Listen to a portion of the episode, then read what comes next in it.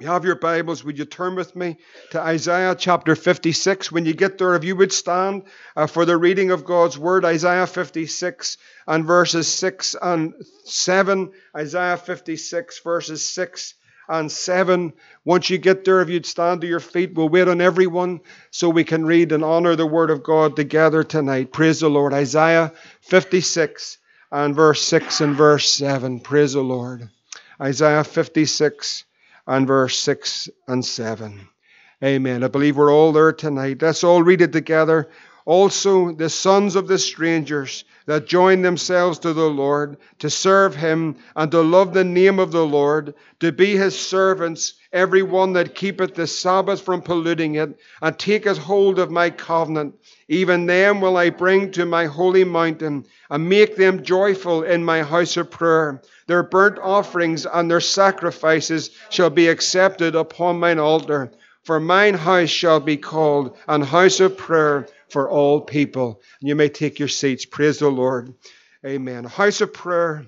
A house of prayer for all people. That's his house tonight. Last week we looked at the sons of the strangers. You'll remember this is a prophecy of the day and the hour that through the new covenant, the sons of the strangers will be brought in to this new covenant in his blood. If you remember, again, turning back to Ephesians Uh, chapter two, just to remind us uh, of the privileges we have by laying hold of this covenant.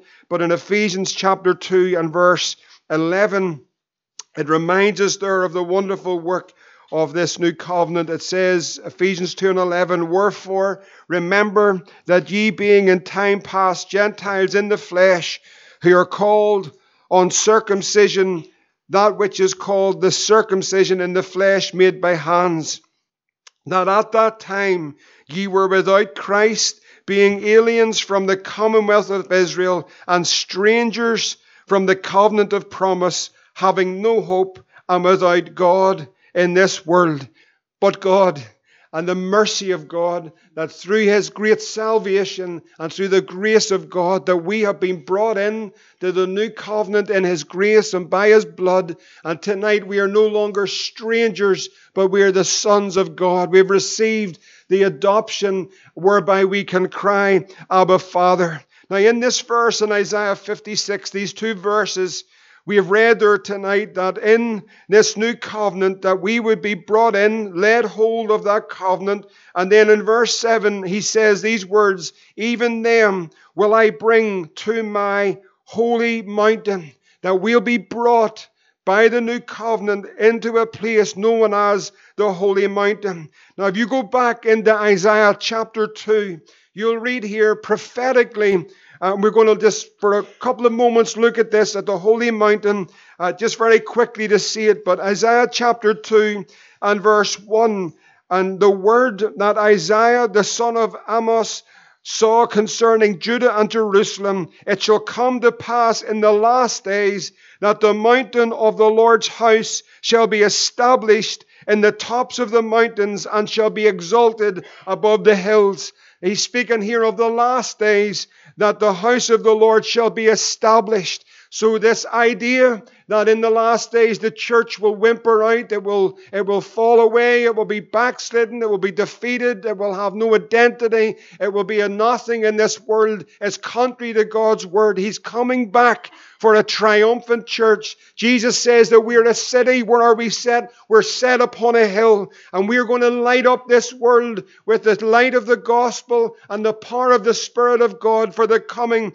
of the Lord Jesus Christ. It says there in Isaiah that all the nations shall flow into it. From every tribe and every tongue there'll be a gathering in of the people of the earth into the city that is set on a hill, into this mountain of the Lord. And many people shall go and say, come, let us go up to the mountain of the Lord, to the house of the God of Jacob, and he will teach us his ways. We will walk in his paths. For out of Sion shall go forth the law and the word of the Lord from Jerusalem. Now we understand tonight in the new covenant, the spiritual application of this, when we're looking at this holy mountain, the house of God. If you turn over into Hebrews chapter twelve, just for a moment, Hebrews chapter twelve and verse eighteen. Hebrews chapter twelve and verse eighteen. In the new covenant, the house of God, we know in the old that it was in Jerusalem. It was the temple. It was on the Temple Mount. And we know that there was the holy place, the Holy of Holies, the Shekinah glory, the mercy seat, the Ark of the Covenant, and so forth. All the, the pattern of that old was, was a shadow of that which was to come that we're a part of today. So Hebrews twelve and verse eighteen says, "For ye are not come unto that mount that might be touched and burned with fire, nor unto blackness and darkness and tempest," that's Mount Sinai, "and the sound of a trumpet and the voice of words, which voice they that heard entreated that the word should not be spoken to any of to them any more. For they could not endure that which was commanded. And if so much as a beast touched the mountain, it was stoned or thrust through with the dart." And so terrible was the sight that Moses said, "I exceedingly fear and I quake." I'm thankful that we're not coming to this mountain tonight, because there wouldn't be one person in this room that would be able to stand. But verse twenty-two tells us what we have come to. "But we have come unto Mount Zion, and unto the city of the living God, unto the heavenly Jerusalem, and to innumerable company of angels." Do you know we have a great innumerable company of angels tonight? The host of heaven are all round about us, and they're looking on tonight at this prayer meeting, and they wonder at the wonderful work of grace and great salvation that God would save someone like me and save someone like you and give us this privilege. We're here tonight, and there's innumerable company of angels. There are angels all around. We're on holy ground tonight. There are angels all about us, friends. You may not sense it, you may not feel it, but thank God the angel of the Lord encampeth around them that fear him, and he is here tonight, Jesus himself. Verse twenty-three says, "We're here to the general assembly and the church of the firstborn, which are written in heaven, and to God the judge of all, and to the spirits of just men made perfect, and to Jesus the mediator of a new covenant, and to the blood of sprinkling that speaketh of better things than Abel." We have come to a holy mountain tonight. That is Mount Zion. We understand this again if you turn over to First Peter chapter two, just for a moment.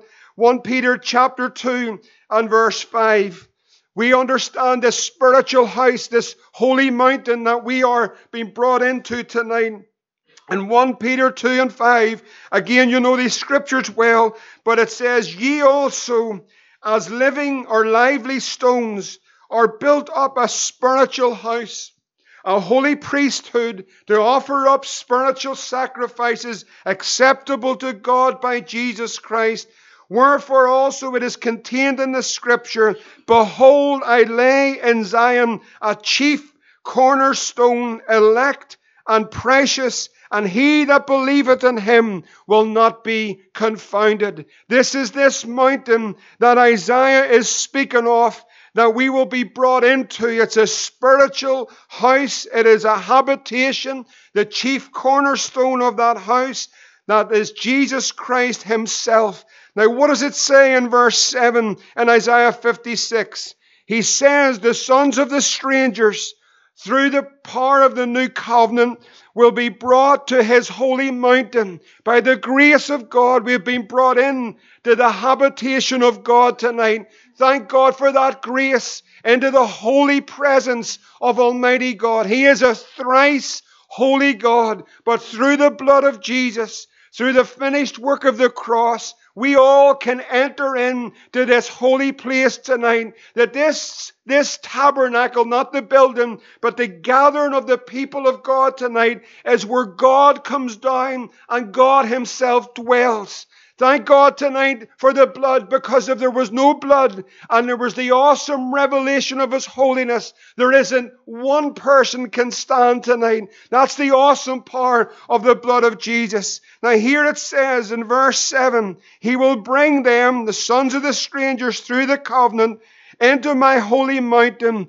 And I want you to notice something tonight, and it's important for the place of prayer. The prophecy says, "I will make them" what? What does it say? Could you say it out loud? Joyful in my house of prayer, that he would bring us in through the new covenant, and he would make us joyful in the house of prayer. Brothers and sisters, tonight, are you joyful? I touched on it this morning, but I'm going to touch on it again tonight. Have you got the joy of the Lord? You know, we teach the children the song, I've got the joy, joy, joy, joy down in my heart. And then they shout, thank you. There's three of them still with us. Haven't fallen asleep. Trevor's here too. But friends, we teach them the song. We teach them the actions. But friends, it's so important that we must know we've got this joy. He said, I'll make you joyful in my house, my house of prayer. This is his house. Now turn over to Isaiah chapter six, a time when God's people had come out of Babylon. There was a rebuilding, there was a restoration after the judgment of God upon Israel for seventy years. And now they're coming back. It was wreck, it was ruin. It's very similar to the world that we're in. You know, this land is shipwrecked. It is completely bankrupt. And it is sinking fast in the darkness and depravity. But there's a people that God has across this land. Isaiah, Ezra, sorry, chapter six. And verse twenty-one, it says these words, and the children of Israel, which were come again out of captivity, and all such as separated themselves unto them from the filthiness of the heathen of the land. Now listen, friends, very carefully. There, there is a filthiness in this nation. It is filthy. There is a depravity. There is a wickedness. There is a, there is an outpouring of wickedness. It is it has not been like this before. But the sons of the strangers through the new covenant and by the grace of God will lay hold of that covenant. They'll come into his holy mountain and they'll separate themselves from this world, its system, its standards and its values. They now call us evil. That which is good is evil, and that which is evil is good. And so we come tonight separated from this world, just like them, and we're here to seek the Lord God of Israel. And they did eat, and they kept the feast of unleavened bread seven days with joy.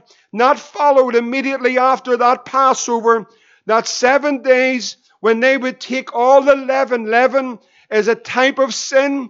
And so they would take all the leaven out of their house just after the Passover meal, as they remembered the great things that the Lord had done for them when they took the lamb and they applied the lamb to the doorposts and the lintel of their houses. And there was a passing over that house and they were saved. And everyone that was in the house that had the blood applied, praise the Lord, they were saved. And then there were seven days when they would look out and seek out all the leaven that was in that home. And they would make sure that that house was cleansed. Well, I thank God tonight there's only one thing that cleanses a house, and that's the blood of Jesus Christ. And so we're called to be separated. And look what it says. They, the feast of unleavened bread, seven days, but they did it with joy.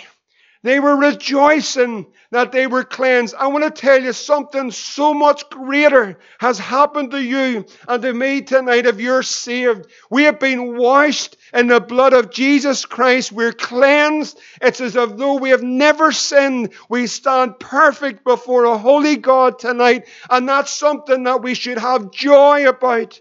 That's enough to be rejoicing in the Lord. And the Lord had made them, it says, joyful. The Lord had made them joyful and turned the heart of the king of Israel unto them. Now I want to show you something tonight. The turning, the turning of that heart of the king of Assyria unto them. Brothers and sisters, this is the awesome power of God himself tonight. You know, this nation needs God more than ever before. We need a move of the Spirit of the living God. We need hearts to be turned in our land because hearts have been hardened through sin and rebellion. But there is a power tonight that's a, The greatest power that there ever has been in this planet and ever seen, and that's the power of the Holy Ghost to turn the hearts of men and women unto God. We need that move of the Spirit of God. And so it says here that the Lord strengthened their hands in the work of the house of the Lord. And we need that strength tonight in the place of prayer. Would you say amen if you believe that? We need the strength of God. We need the power of the Holy Ghost. I know Sundays can be a long day. And I know maybe someone's already thinking about tomorrow. But friends, we got to take ground here tonight. We got to get focused in the place of prayer here tonight. We can't miss what God wants to do in this house tonight. That God would strengthen our hands spiritually in the place of prayer. In Isaiah chapter twelve, it tells us these words. Here's, here's the privilege that we have in the place of prayer tonight. Isaiah chapter twelve, verse two says this: "Behold, God is my salvation. I will trust," and there's this instruction again, "and I will not be afraid. For the Lord Jehovah, He is my strength and my song, and He also is become my salvation." Now, what does it say there in verse three? "Therefore, with joy shall ye draw water out of the wells of salvation. He will bring us into His house, and He will cause us to be to experience that joy of the Lord in His house of prayer." So when we come to prayer, listen carefully, friends. When we come to prayer, this is a prophecy concerning us and the privilege we have. With joy, we can draw water out of the wells of salvation. Do you know tonight, this is a wonderful thing. Do you know there's a wonderful well tonight? That woman sat at that well, and He came and He said, "If you drink of that water, you'll thirst again. But if you drink of the water that I give you, you'll never thirst again." This is the living water. We have all these requests. There's nearly too many even to mention them all tonight on this sheet. The sheet is full of names and needs.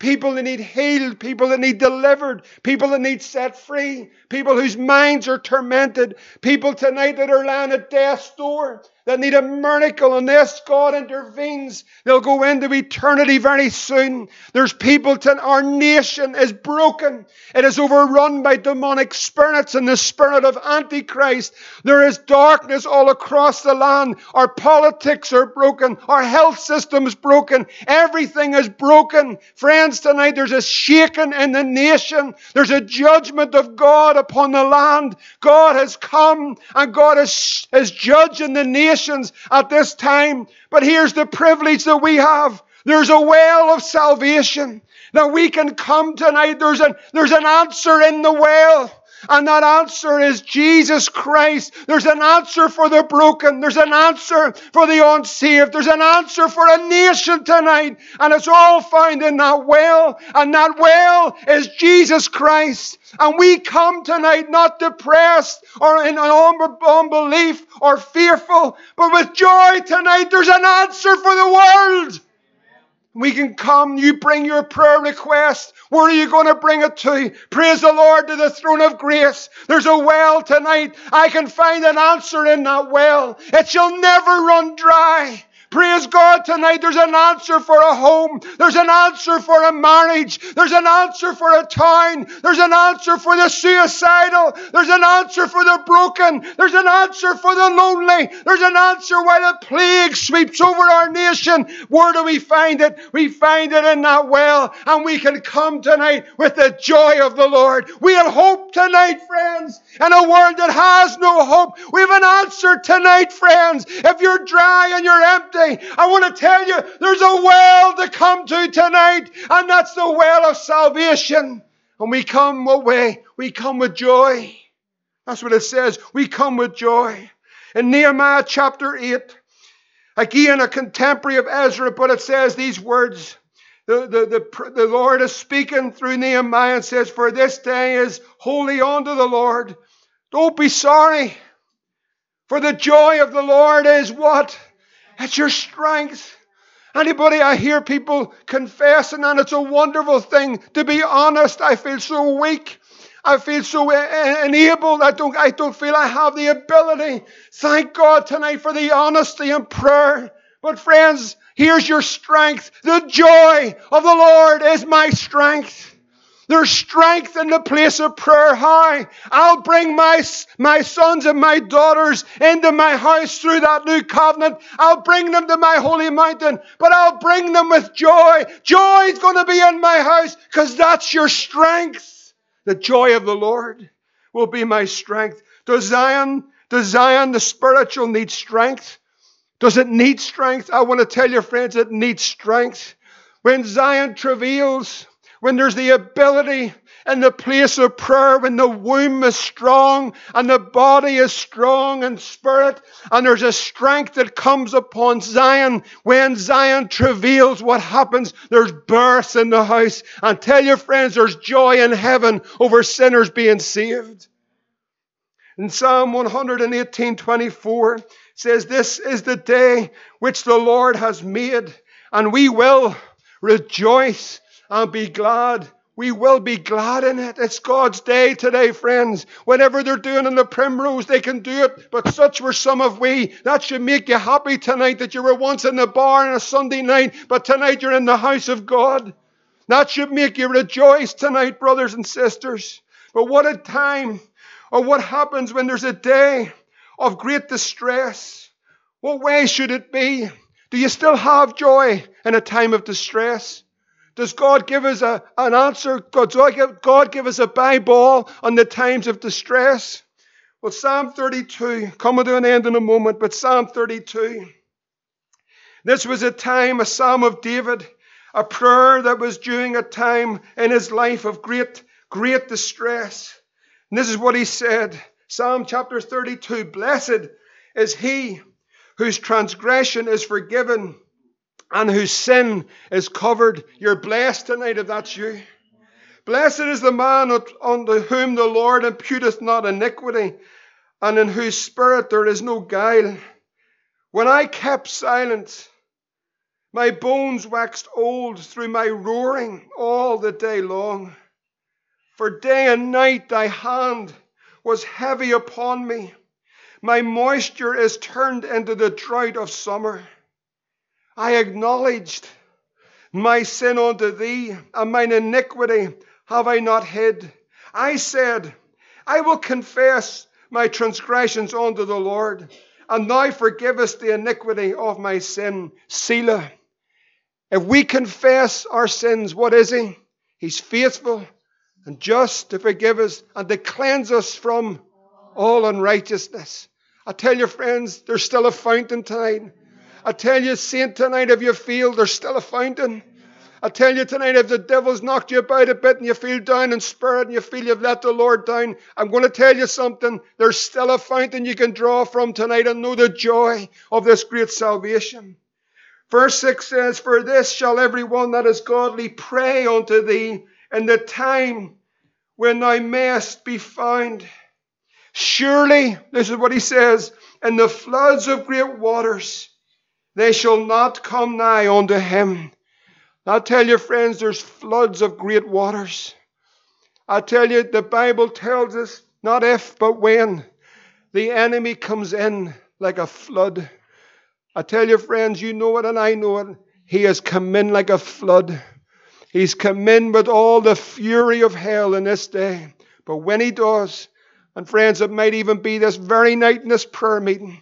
We seem to too often be putting everything off to years down the road. But maybe even tonight, the Spirit of the Lord will out, break out in this meeting and raise up a standard against the powers of darkness. And revival could break out in this meeting tonight.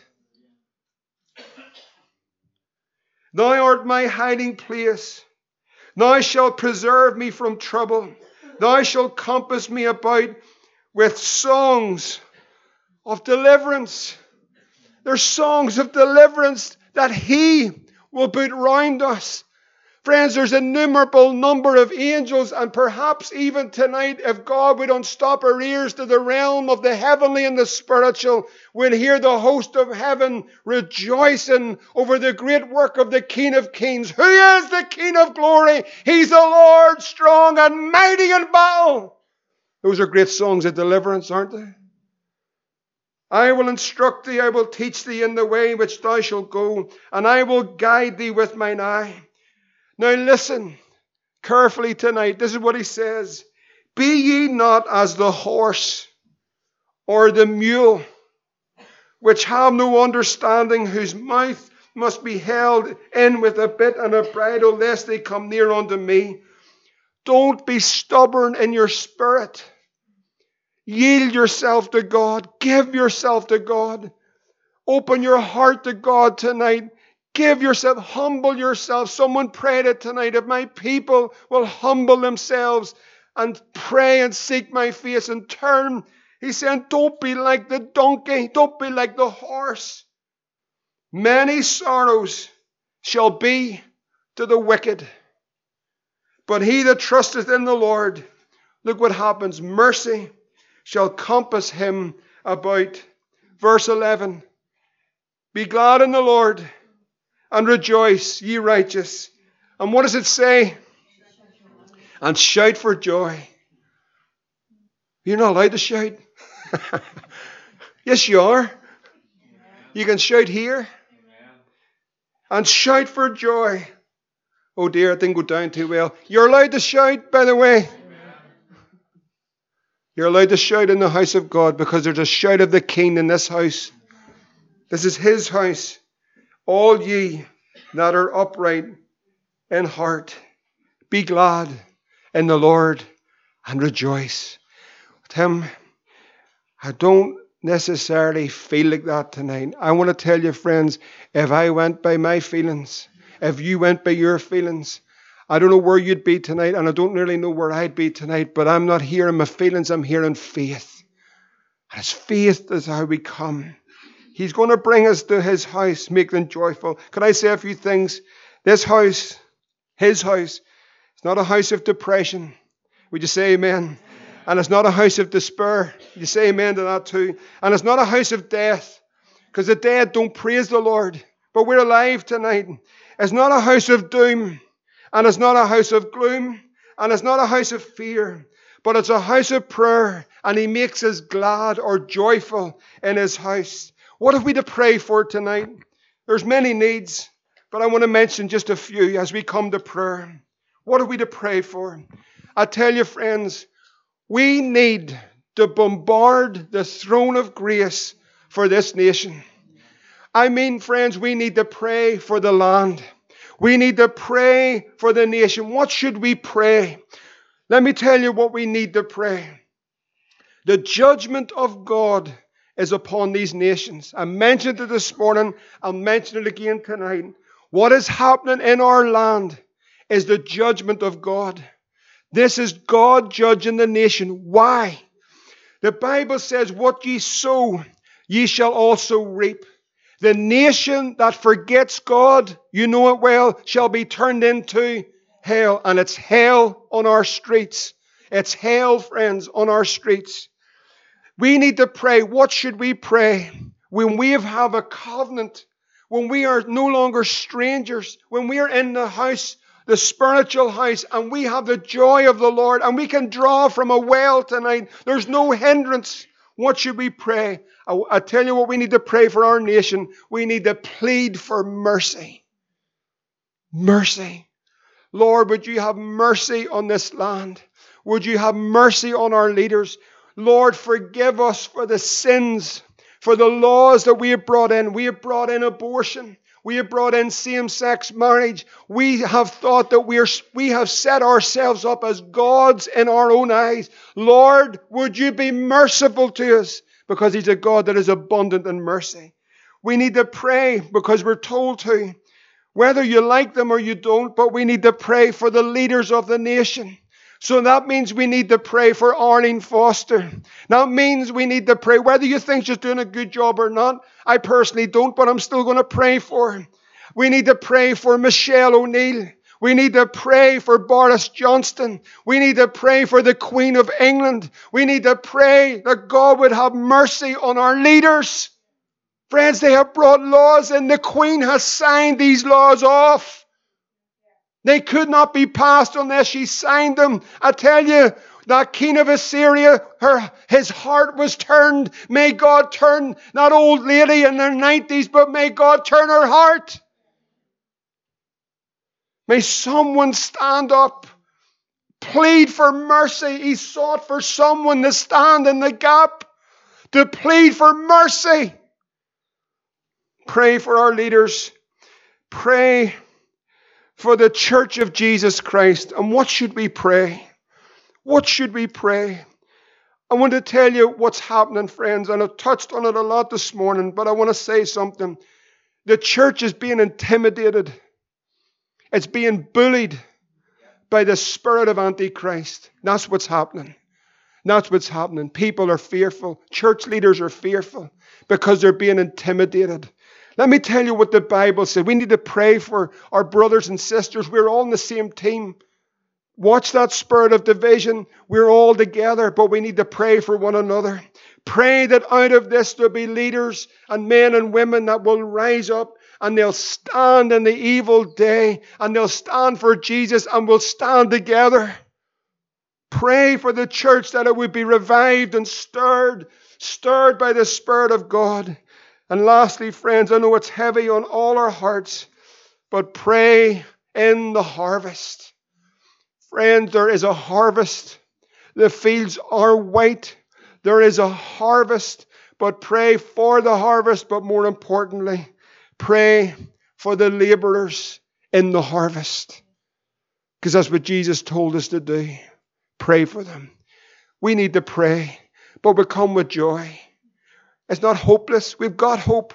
We've got Jesus. We have a fountain that we can draw from tonight. I want to encourage you, saints. I want to encourage young people. I want to encourage older people. I want to encourage maybe those that are a bit more timid at times. I want to encourage everyone tonight. We need to pray for this land.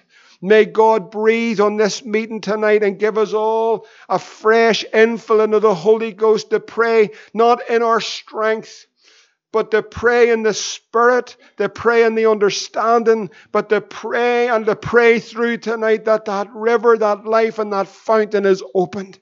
We come tonight not hopeless, but we come with a great hope. That hope is Jesus Christ. Could I encourage you to pray tonight, friend? You say, well, Tim, listen, I'm here tonight, but you don't really know where it all's at. Well, I don't really need to know where it is all at, but what I can tell you of assurance, if you're willing not to be like that horse or that donkey, but just simply to get on your knees and say, God, would you have mercy on me? I'm going to tell you he's abundant in mercy. And he'll flood your soul afresh with the power of the Holy Spirit. We need the Holy Ghost tonight, friends. So let us pray. Let us seek the Lord. Wonder would you stand with me for a moment?